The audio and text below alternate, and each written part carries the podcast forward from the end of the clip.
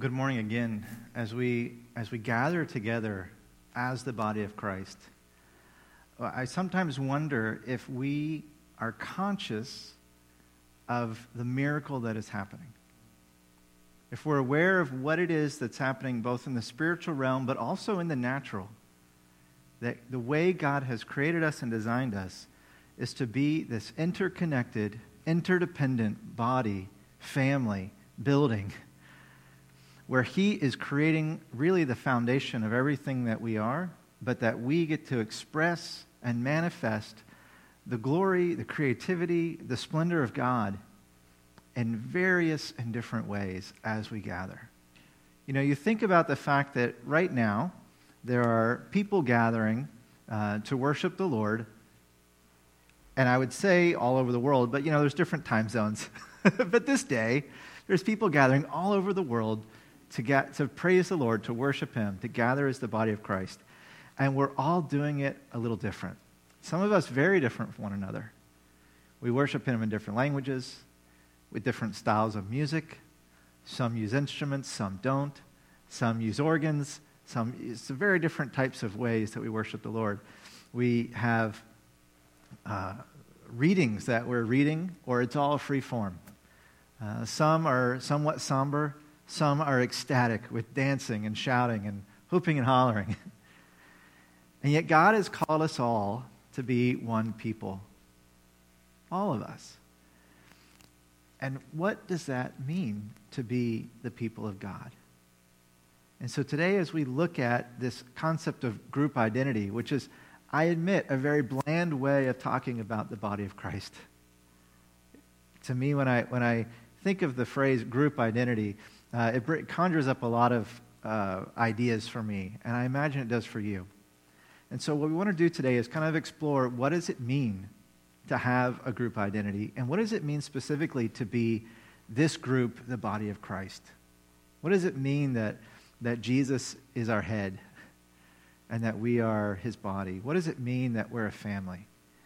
And again, I do wonder, because I know for myself, sometimes I come here and I'm thinking about a program that needs to be accomplished right? And you know beth imagine feels a lot of that and others who are kind of working up front and behind the scenes we think of that.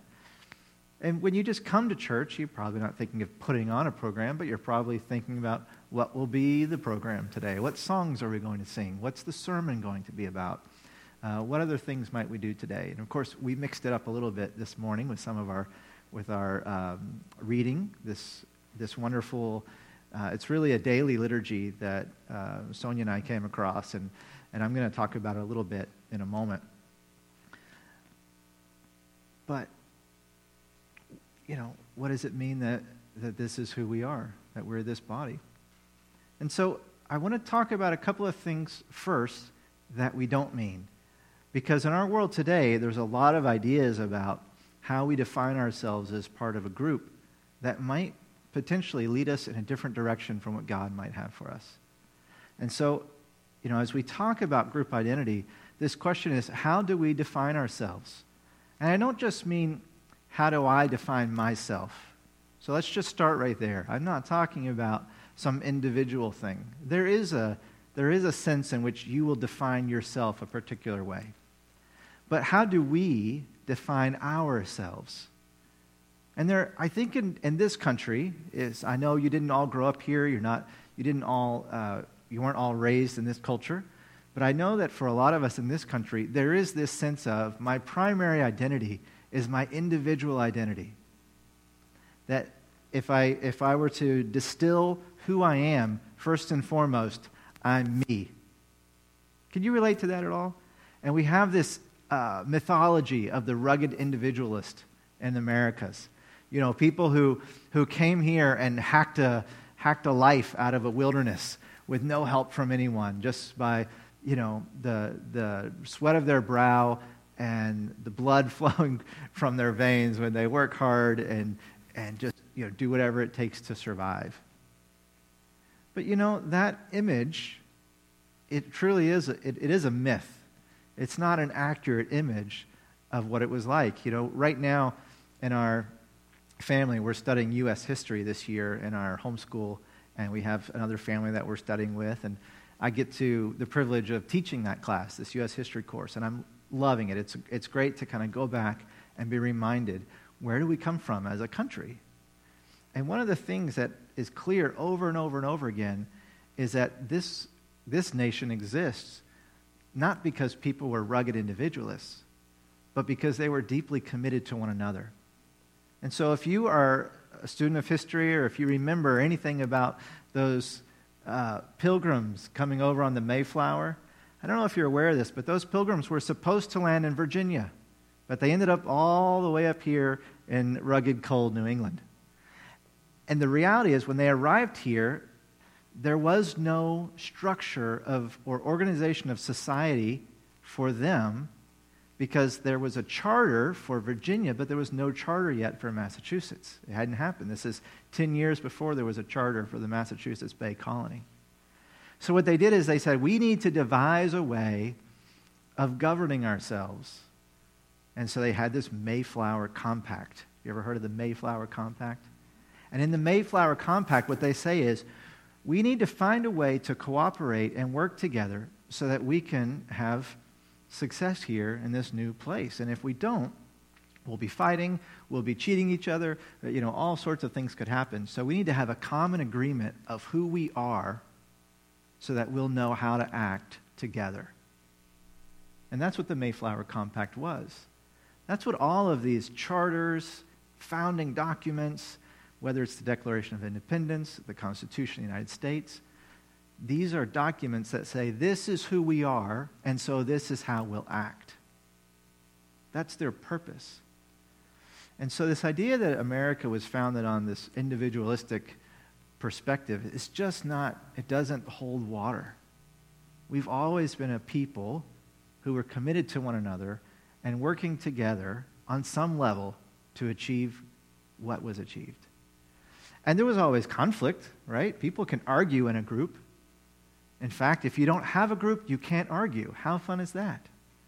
So, if you want to have discussion, if you want to have debate, you need other people with different ideas and different views. But you also need a common understanding of how you will come to conclusions and how you'll resolve problems, or else your debate is meaningless. I think we're actually seeing some of that in our culture today because we're seeing increasingly that people have, in, our, in this country, there, there's a divide between who we are and how we then act. We have a divide over how we will resolve problems, how we will determine a course of action. And that's creating a lot of conflict and a lot of angst in our culture and society right now. Do you see that going on? Part of what it is is we don't necessarily have a common identity anymore, uh, at least not as with a large enough majority that we used to. So there are, there are people who have this individualistic perspective of life. And it plays out in all sorts of ways. I was talking to Sonia yesterday, and she said, Well, you know how when you, and you know when it starts like that, you know, like the good examples are coming, right?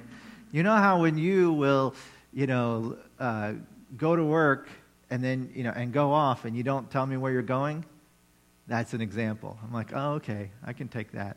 And she's like, and you know how you, and then there was like a long list. And I was like, wow, I really need this sermon because apparently I'm way too individualistic. And she was saying, and it was really interesting because she was saying, growing up in Puerto Rico, it wasn't like that. I didn't see that a lot, but I see it a lot here. And so that's where that outside perspective, it can be helpful, you know, because we miss things when we live in the, breathe that culture. It's hard to see how it impacts us. But I think what God says to us primarily is that we are not, and this doesn't erase our individuality, but we are not first and foremost isolated individual beings. We were made by someone, and that someone placed us into a community. And it even begins before we come to faith. All humans are part of this human community. There's a passage in the Bible that says all the names of earth come from the Father but particularly those of us who are believers. And so, this idea of being alone and isolated is not our primary identity. But there's another type of perspective that says, well, we're all just this massive glob of humanity. Without any distinctions, we're just we're just the sum of our circumstances and our, and our history. And we're just a, a great big jumble of cause and effect of just being in this mass of, of people on the planet we call Earth. But I think that's not really what we're talking about either. We're not, this is kind of the idea of being lost into the sea of humanity. And taken to an extreme, you have things like in, in Buddhism, where the ultimate goal of Buddhism is to reach enlightenment and then be, in a sense, dissolved into the nothingness or into the, the, uh, the ether. And that you just become one with the universe, but you lose all individuality. You are not a distinct person. But God says, No, I, I knit you in your mother's womb. I, I had my eyes on you before you were born. You are an individual. And so there's these com- contrasting and, in ways, competing uh, realities that we are both communal but also individual. Now, what does it mean to be communal, though? Because what we see in our world today is a lot of people are pushing for us to identify primarily by some characteristic that we have.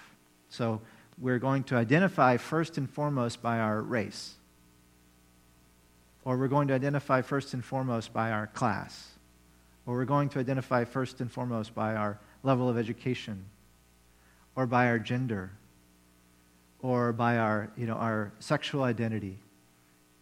You know, and these things become primary.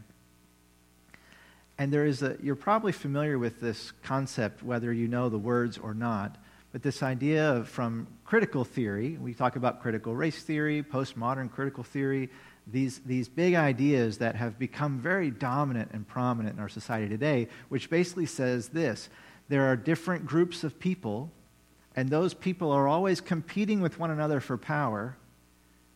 And so, how you interact with people is always an attempt to exert authority and power over them. And so there are some people who are oppressors and there are some people who are victims. And the victims, by definition, need to rise up against their oppressors. Now, I think that critical theory actually has some good, uh, good things to say, good observations about the world we're in. I think a lot of times different groups of people are exerting power over others. There are people who are oppressed, and there are victims. But the challenge is that the gospel says that that's not our ultimate identity. And the ultimate reality is not that we're always competing, but that God is drawing us into union with one another across different racial divides, across gender divides, across, you know, uh, whatever, whatever it is type of thing that could distinguish you from someone else. In fact, when you think about the ultimate surprise of the gospel. You know, we live 2,000 years later. It's, it's hard for us even to think that this would be a surprise. But the ultimate surprise of the gospel was that Gentiles could come to faith and could have relationship with God without becoming Jewish first. This was shocking. And in Ephesians uh, chapter 2, it talks about how Jesus broke down the dividing wall between the Jews and the Gentiles. So the Gentiles is just anyone who's not Jewish. So talk about, uh, talk about a divide in the world. You have one class of people called Jew, and they have relationship with God, and one class of people called Gentile, who's everyone else, and they can have no relationship with God. And Jesus says, we're, we're breaking down that wall. We're breaking down the dividing wall. And it, but here's the thing it doesn't mean that Jews and Gentiles no longer exist. It just means that their relationship with one another is fundamentally changed through the gospel. So if God can break down that divide, then there's no divide in society that he can't break down. So we can gather here today with different ethnic and racial backgrounds and we can worship God together. We can gather here today with different socioeconomic and educational backgrounds and we can worship together we can gather here today as different genders. And hopefully, no one's oppressing you in your seat today because you're a different gender, because we're, we're united in Christ together. And it's this different kind of relationship. But we see that a lot of the turmoil in our world today is a direct result of people using this beautiful reality that God created of our group identity, of community, of, of union, of bringing together of different types of people, and they're using it to destroy and to tear down. But God intended it to build up. But that's something that Satan's always doing, right? So it doesn't matter what the, the topic is. Satan always takes a beautiful thing that God created and he distorts it and he manipulates it and he perverts it to use it for some negative end. So I say, as a believer, let us absolutely honor all these different groups and let us recognize uh, these different uh, types of people, if you will, of all different kinds. And let us be alert to the ways that different groups of people are not living out the gospel mandate to be united in Christ. So that's where we can use this critical theory as a tool, but it doesn't determine for us what ultimately is true about all these different groups. Do you see the difference? By the way, sometimes we let our political leanings determine who our group is. I mean, we're seeing that on display big time right now, aren't we? especially in election season, then sometimes uh, it seems like the primary identity that someone has is either as a Democrat or a Republican. And what happens is, uh, we didn't talk about this a moment ago, but this is really one of the challenges of identifying with a group like this, is that what happens is that these groups then can, in a sense, they can dominate you and control you as a member of the group. It's not just groups dominating one another, it's that you have to toe the line in the group in order to be still acceptable, accepted by the group. So, for example, in politics, uh, you know, we've seen this happen where, where you've got a, a political figure of one party and someone else in their party critiques them and they get jumped on and blasted. How dare you critique someone in your own party? Well, what if someone in your own party is wrong? Shouldn't you critique them? No, you can't because the party's aim is to win the election. And any critique is a threat to winning. And so as you as you insert yourself willingly into that group, then you become bound by the aims and goals of that group. You know, I was thinking of George Washington and his his um, the speech that he made as he was leaving office. So you know, after we had our the Constitution was ratified. George Washington was the first president of this new experiment because before that there were other presidents with other, uh, you know, we had the, uh, the different charter. But with the Constitution, George Washington, first president, he was a hero from the Revolutionary War. He was overwhelmingly voted into the office. And He served for two terms, and at that time there was no limit on how many terms a president could serve. But George Washington decided Two is enough. And he set this beautiful precedent in our country to prevent himself from being ensconced into this position of power. He willingly stepped away from it. And as part of his farewell address, he said this. It's really insightful.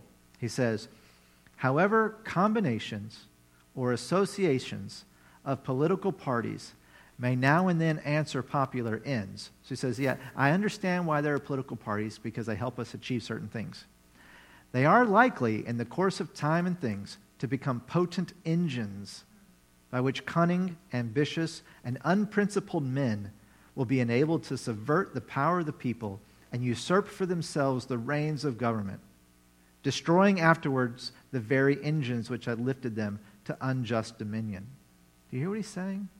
It's kind of like a little bit archaic language there. He's saying, you know, there are people who are going to take advantage of the parties to get themselves in power and take control and then destroy what got them there in the first place.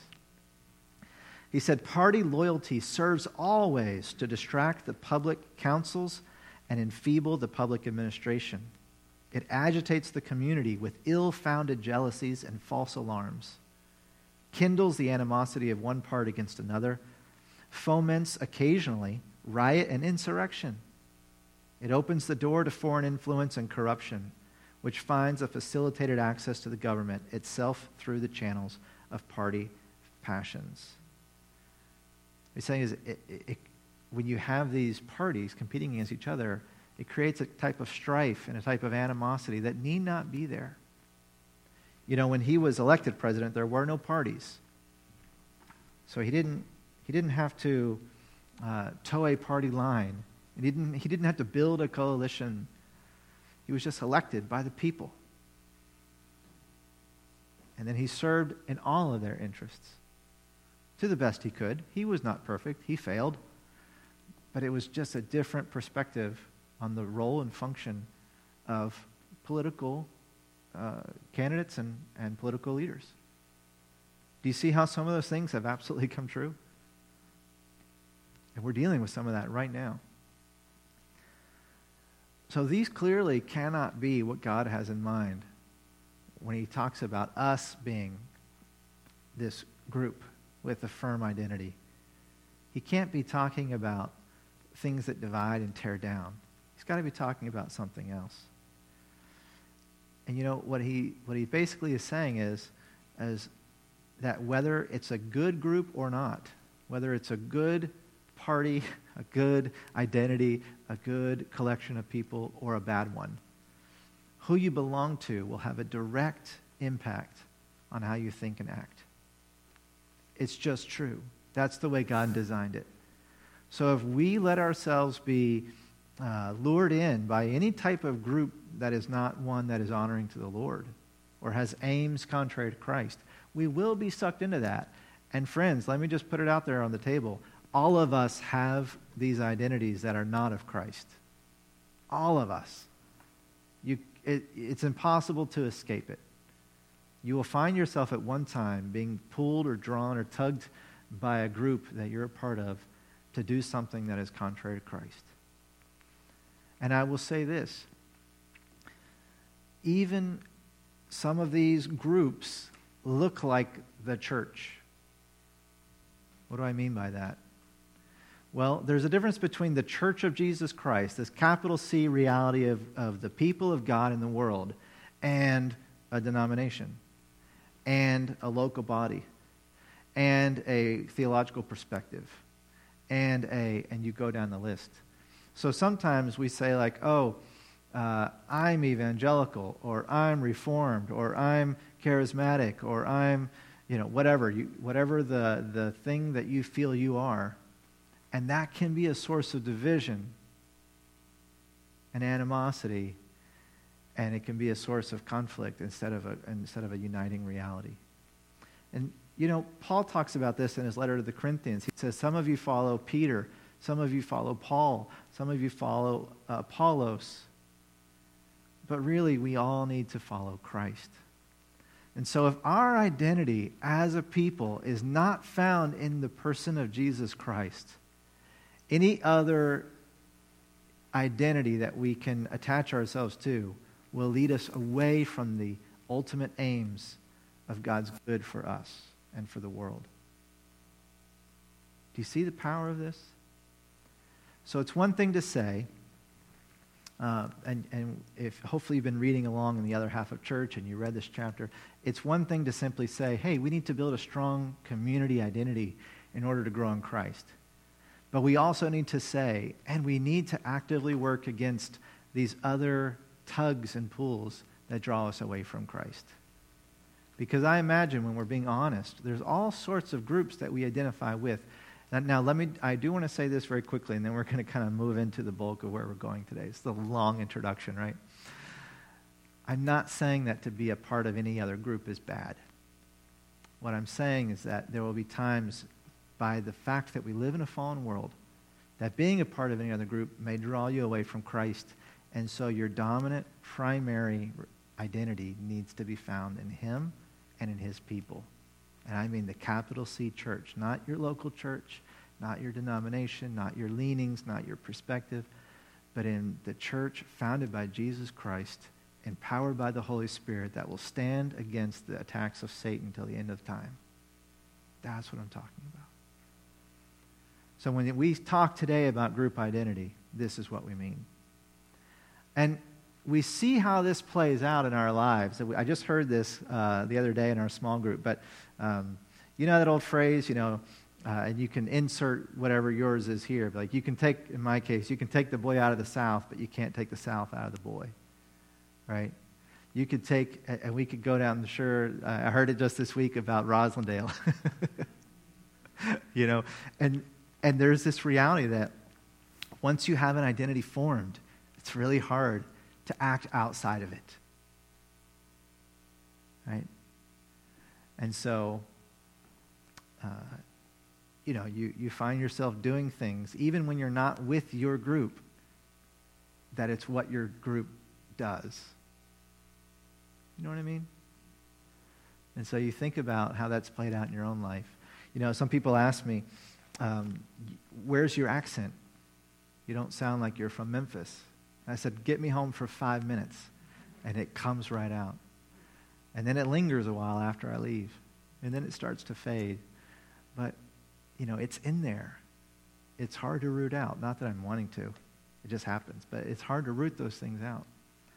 You know, it's like um, when, you, when you go to another country and you know that there's a certain way they do things. Like, uh, for example, driving on the left side of the road in London. But then when you're not thinking, you pull out into the right side of the road. That happened to me. Uh, it was a little scary. it was very dangerous. Fortunately, no one else was in the car with me. But it's that type of thing. When, you, when you're not focused on what you should be doing, you revert back to that way of doing things. Now, what are the identities that we carry? We carry a lot of identities, you know.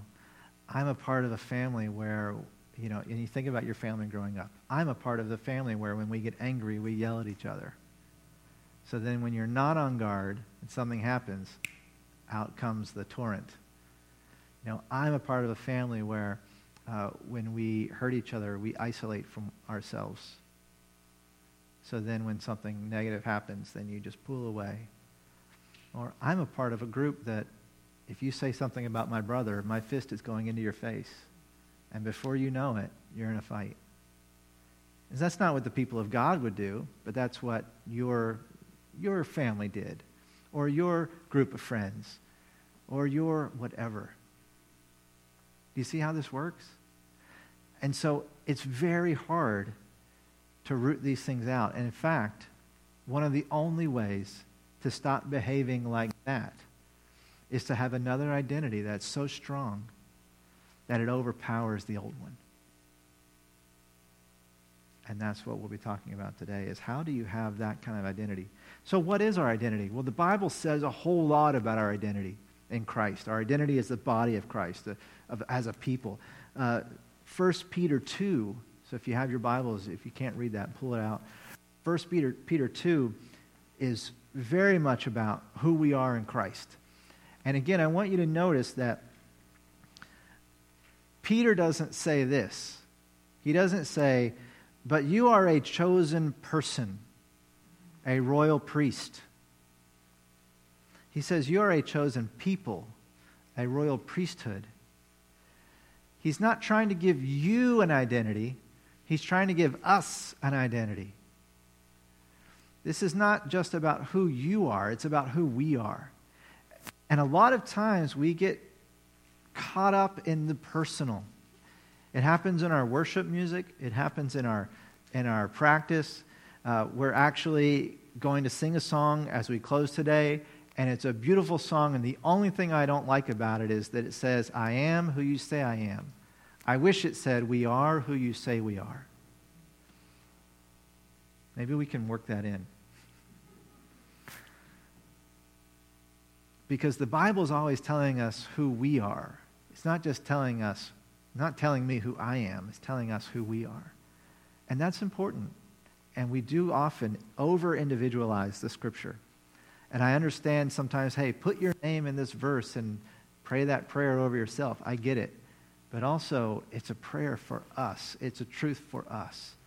So Peter says, You are a chosen people, a royal priesthood, a holy nation a people belonging to God, that you may declare the praises of him who called you out of darkness into his wonder, wonderful light. Now, think about what he's saying there for a second. He's saying, This is who you are, so this is what you do. Or let me put it more directly, because in English, the singular and plural you is not very uh, clear. This is who we are, so this is what we do. We are a chosen people. We are a royal priesthood. We are a holy nation. We are a people belonging to God. So, what we do is we declare the praises of Him who called us out of darkness and into His wonderful light. which has built in it its own reality of who we are. We're a people who were in darkness, but we're in darkness no longer. We're the kind of people who've been transferred from one kingdom into a greater kingdom. Once you were not a people, now you are the people of God. And so, really, we have this big question. If that's who we are, then what is it like us to do? And if you think about most of the scripture, most of the scripture is either a story describing who we are and what we do, or it's a teaching that usually tells us who we are first and then tells us what to do. And sometimes we get very focused on the what to do that we forget to look at the who we are. And so often, for example, in the writings of Paul, he will say first who we are and then what we'll do. And we're going to look at uh, some of that in a moment. Now, the author of our book, uh, Pastor Michel, he looked at the Sermon on the Mount as an example. He says, What does the Sermon on the Mount tell us about who we are? And we're just going to look at a couple of these. We are people who take God's commands seriously. That's what Jesus, that's one of the things that Jesus talks about in the Sermon on the Mount, is that he's saying, you know, uh, these things, they matter. It says, we're a people who reconcile as quickly as possible. We're a people who are careful, careful to obey God in our sexuality, even with glances and thoughts. We are a people who remain faithful to our spouses. We are a people who keep our word and have no need to make oaths. We are a people who love our enemies and pray for them. We are a people who seek to be rewarded by God instead of by people. We are a people who forgive others because we have been forgiven so much by our Father. Now, this is really crucial. If you're being honest with yourself, how many of these are true of you as an individual right now? Or let me put it another way. Which of these have you broken in, the last 48 hours? Because when I look at this list, I'm ashamed at how many of these I've broken in the last 48 hours definitely times when I didn't take the commands of God seriously, didn't reconcile as quickly as possible. Last night, I didn't reconcile as quickly as possible. I mean, these are things that, um, that so often don't mark us as people. But what we need to understand is this is what, this is what it's like our people to do. This is what it's like the people of God to do. And what we when we acknowledge that, when we recognize that, what we're doing is we're actually forming ourselves to think a certain way so that we can respond as our people respond. Now, how do we learn these things? Well, sometimes we just say things like this. You know, let's can we do a couple of these together? Let's say it together. I'm going to say we are a people who and then we'll read these three. We are a people who love our enemies and pray for them. That's what it's like us to do. And so if you're ever in a moment where you're angry at someone, you can ask yourself, what do I need to do? What, is, what am I supposed to do here? Ah, I'm supposed to love them and pray for them.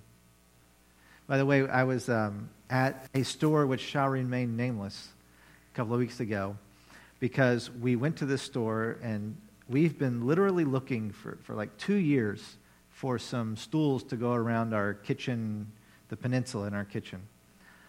And uh, Sonia found these stools at this unnamed store. And she called me. She said, Hey, I found these stools. There's four of them. I want to get them. Should we get them? I said, Yeah, you've been looking forever for these stools. Get them now. So she buys them, and they say, Oh, so these three are under quarantine because they were returned. So because of coronavirus, you can take one home, but you can't take these three home. But we'll mark them and we'll set them in the back for you, and you can come back next Thursday and pick them up. Great, fantastic. Go back Thursday. Sorry, sir, none of these stools are here anymore. Somebody must have bought them.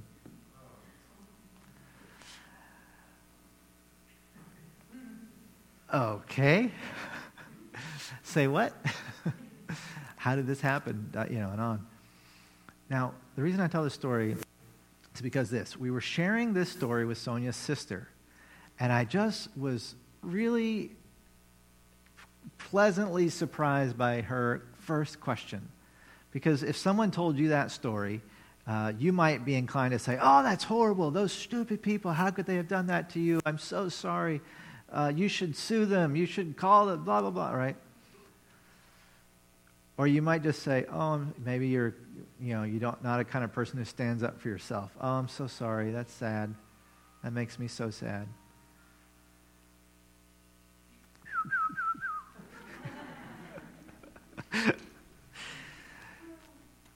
what she said to us was, Oh, I'm sorry.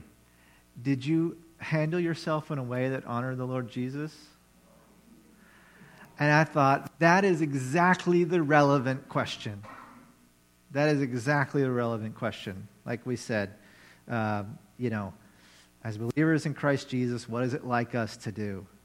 And also that idea of who we belong to has a direct impact on how we think and act. This is what she was getting at. And she hasn't read this book. This is just her natural, well, no, let me take that back. This is her trained way of responding to difficult situations, is to ask herself and others, Am I responding? Did you respond in a way that honors the Lord Jesus Christ? Now, I think the answer was yes. Okay? But the point of the story really is that what if that's how we thought about every situation we were in? First. And she did. She trained herself, or someone trained her, to think that way first. This was her reaction, her gut reaction question. And I just thought, that's really awesome. I want to have that kind of reaction when I hear something like this, or when it happens to me. And, you know, again, I think the answer was yes. I, that was pretty good. But what if we had that idea, that perspective? All right, let's do another one. We are a people who seek to be rewarded by God instead of by people. Man, correction, self correction. Yeah. We are a people who forgive others because we have been forgiven so much by our Father. But Lord, what if my brother sins against me seven times? He says, You forgive him if he sins against you seven times seven, 70 times seven times. Because it's nothing compared to what the Father has done for you.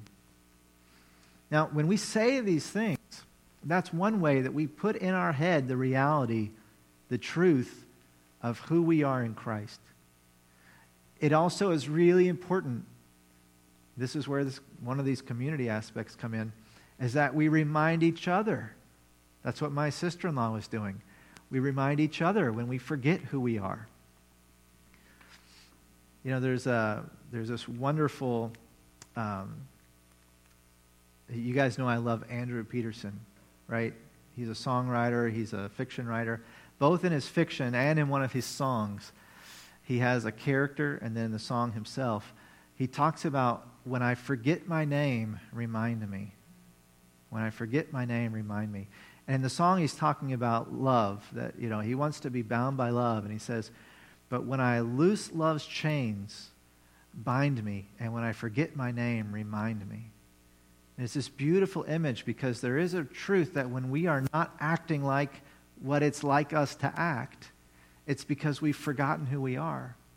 And so we can remind each other. You know, so if I didn't respond well to the lady at the store, then my sister in law could say, Remember, Stephen, we're a people who treat others kindly even when they mess up and do something that we don't like, as, as God's dearly loved and chosen people. You know? Or, you know, and you got to be careful with your spouse, by the way. you know, if, if why did you? Uh, remember, hun, we're the kind of people who treat, you know, you got to be careful. I'm just saying. But we still need to do it. We still need to do it. And we need to receive it when people do it to us. Because this is a huge thing. There's another way, which is that we see other people doing it well. You know, one of the things that they mention in the book, The Other Half of Church, is that when you enter into a circumstance that you're not expecting and you have this gut reaction, or you have this visceral reaction, you don't have time to think, what am I going to do? I'm going to do this because Jesus said this. You don't have time for that. Do you know what I'm talking about? You, it's what we call preconscious thought. You are thinking about what to do before you're even aware of it. But what you do have time for in your head is an image to come up of someone doing it well. Because images come up instantaneously, essentially. One sixth of a second, an image can come up in your head. And we've been talking, you know, the other half of church, what we're talking about is the other half of our brain. Our left brain has our conscious thought, our right brain has our preconscious thought. Your right brain operates six cycles per second, your left brain operates five cycles per second. So your right brain is always ahead of your left brain. And that's why you can't think about what your right, you're not conscious of what your right brain doing because it's going too fast. But your right brain can pull up an image in a sixth of a second and remind you who you are, who you belong to, and what you ought to do. You need people in your life who are modeling for you the character of Christ. That's why Paul says, imitate me as I imitate Christ. Whatever you see me do, you do. Oh, that we would be the kind of people who could say that. But just as importantly, oh, that we would find the people who that's true of so we can watch them, so we can follow them, so we can imitate them. It's so important. And that's why, that's why we need to be around a lot of different type of people. People who are further along than we are. People who are not as far along as we are so they can watch us. Right? This is so important. Because here's the thing there is this part of our brain that's telling us six times a second who we are and who we belong to. And it tells us six times a second how our people act in this moment.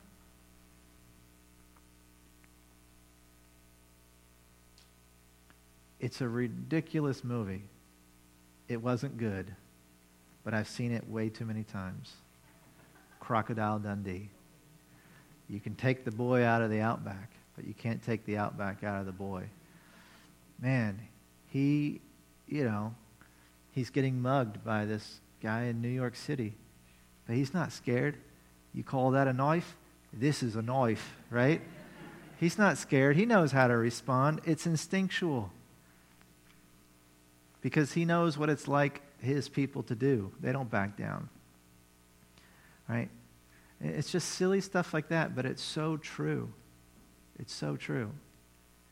It's an automatic response to the situation around you. And I have no idea why I thought of Crocodile Dundee right now.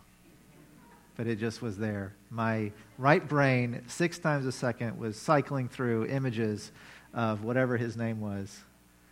What was his name? Now I need to know. Nobody? Nobody. Ah. Oh. It's too bad. So then what do we need? How do we do this? Well, we do need we do need those reminders because as we've been learning, as you think these truths, you're actually creating a neural pathway in your brain. And as you think it again and again and again, and you say it, and you see it, and you try it, then that neural pathway gets bigger and bigger and bigger. And it's kind of like this. You think of like a road, a little country road with ruts and bumps and rocks. You can travel down that road, but it's hard work. And then you think of an interstate highway with six lanes and no traffic on it. Man, you can fly down that road. So you want to create an interstate traffic lane for your thoughts about what it's like the people of God to do. And you want to have little rutted, rocky country roads about what it's like my family to do, or what it's like uh, you know, my non-believing friends that I grew up with to do. Because those things are still there, but you, you want those things to be small and difficult to go down, and you want the things of God to be large and easy to travel. And you kind of think of it like this. Are you guys familiar with electricity? You know how you have an electrical circuit? And um, have you seen the people who stand in those massive cages and they have the electricity shooting through them and they grab the cage and they get electrocuted, right? No, they don't get electrocuted. Why not? Because the metal cage is an easier pathway for the electricity. It has less resistance than your body. So the electricity doesn't want to travel through your body because it's harder than traveling through the cage. That's what we're talking about. You want your thoughts to most easily travel down the way of Jesus Christ. And so they'll resist traveling down these difficult roads of your past. Your old character. Once you were not a people, but now you are the people of God. So this is the work that everyone has to do. So we need these reminders. So in our groups this week, if you guys are in a group, hopefully you did this. In our group this week, we were looking at a passage of Scripture from, was it from Corinthians? No. Now I don't remember where it was. Colossians. And we looked at this passage of Scripture and we said, we're going to create an identity statement for ourselves around this passage of Scripture. And this is what we came up with. Maybe we can say it together because, again, it's good to practice.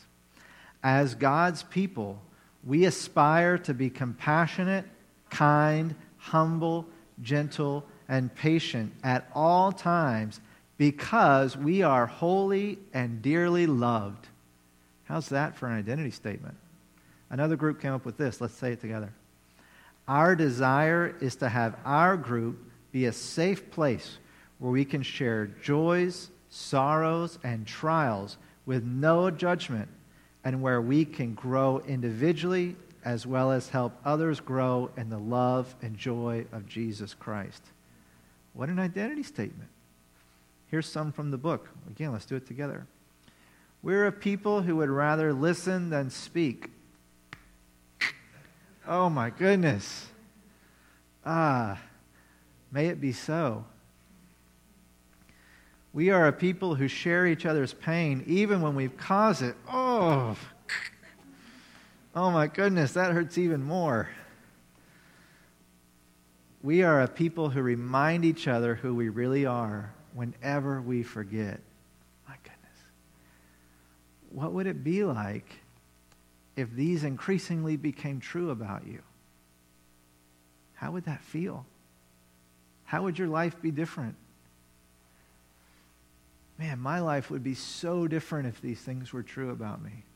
So different. I would be so much happier. I would have so much more um, uh, opportunities for joy, for connecting with others, for, you know, just go down the list of things that would be better. I, I would have more time. I mean, do any of you waste time getting in arguments with somebody? Okay, I, I won't say her name. I get I waste so much time getting in in conflict because because I'm not quick to reconcile, or because I don't want to listen more than I talk, or because I'm not willing to share in someone else's pain even when I've caused it. That's a hard one. Man, why'd you have to put that one in there, God? You know, these things, they, they're life transforming. All right, so we're going to do one together. All right, here's the Bible verse Ephesians 5 10 and 11. And we're actually going to read 12 as well in a moment. Finally, be strong in the Lord and in his mighty power. Put on the full armor of God so that you can take your stand against the devil's schemes. Okay, help us craft an identity statement about this. Any takers? Mm-hmm.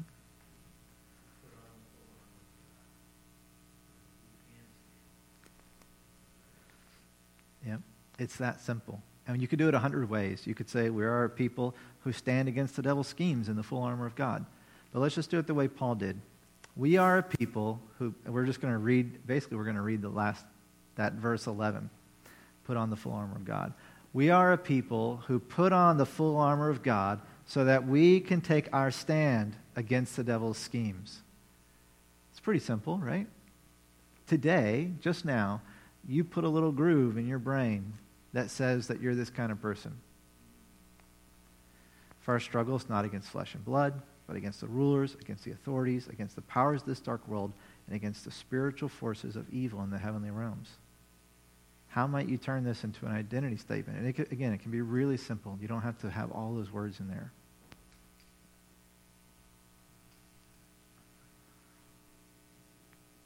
Anyone? Any brave soul?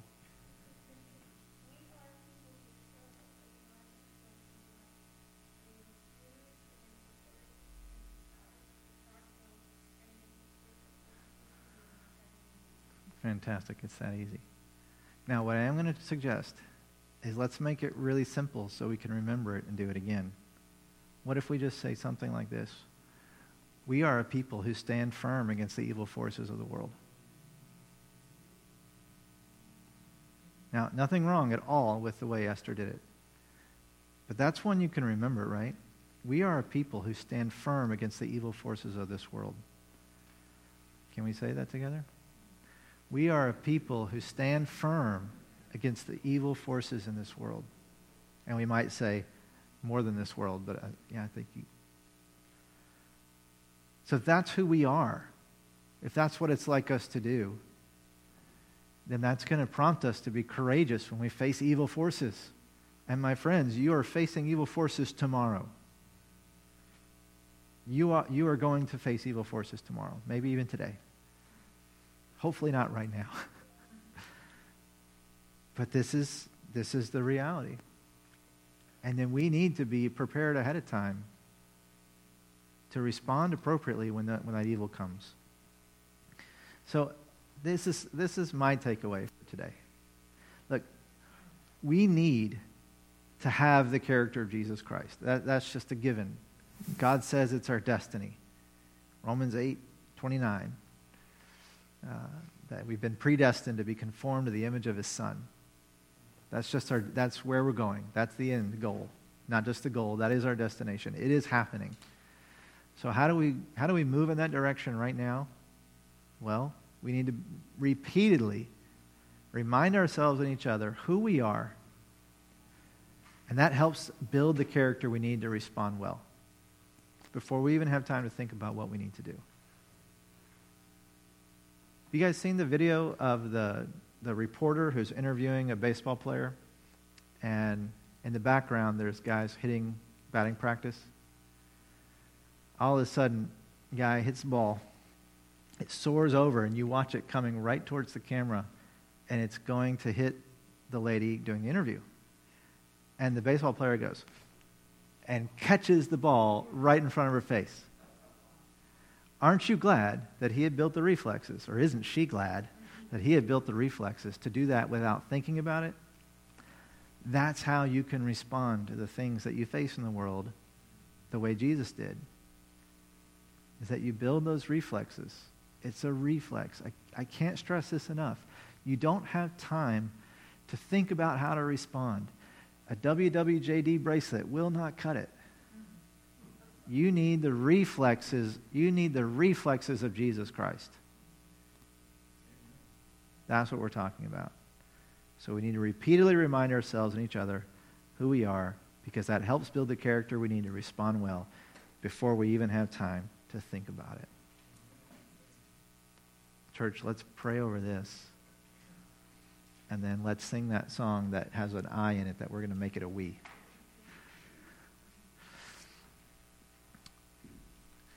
God, we are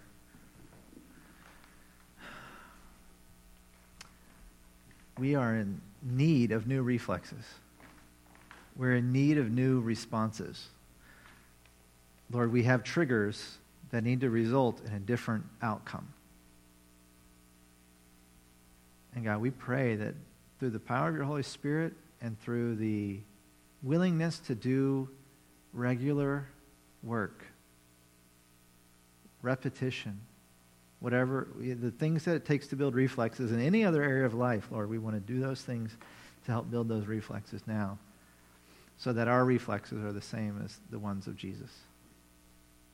Lord, we want to have that kind of um, ability, Lord, to respond the way that you would respond if you were in our shoes.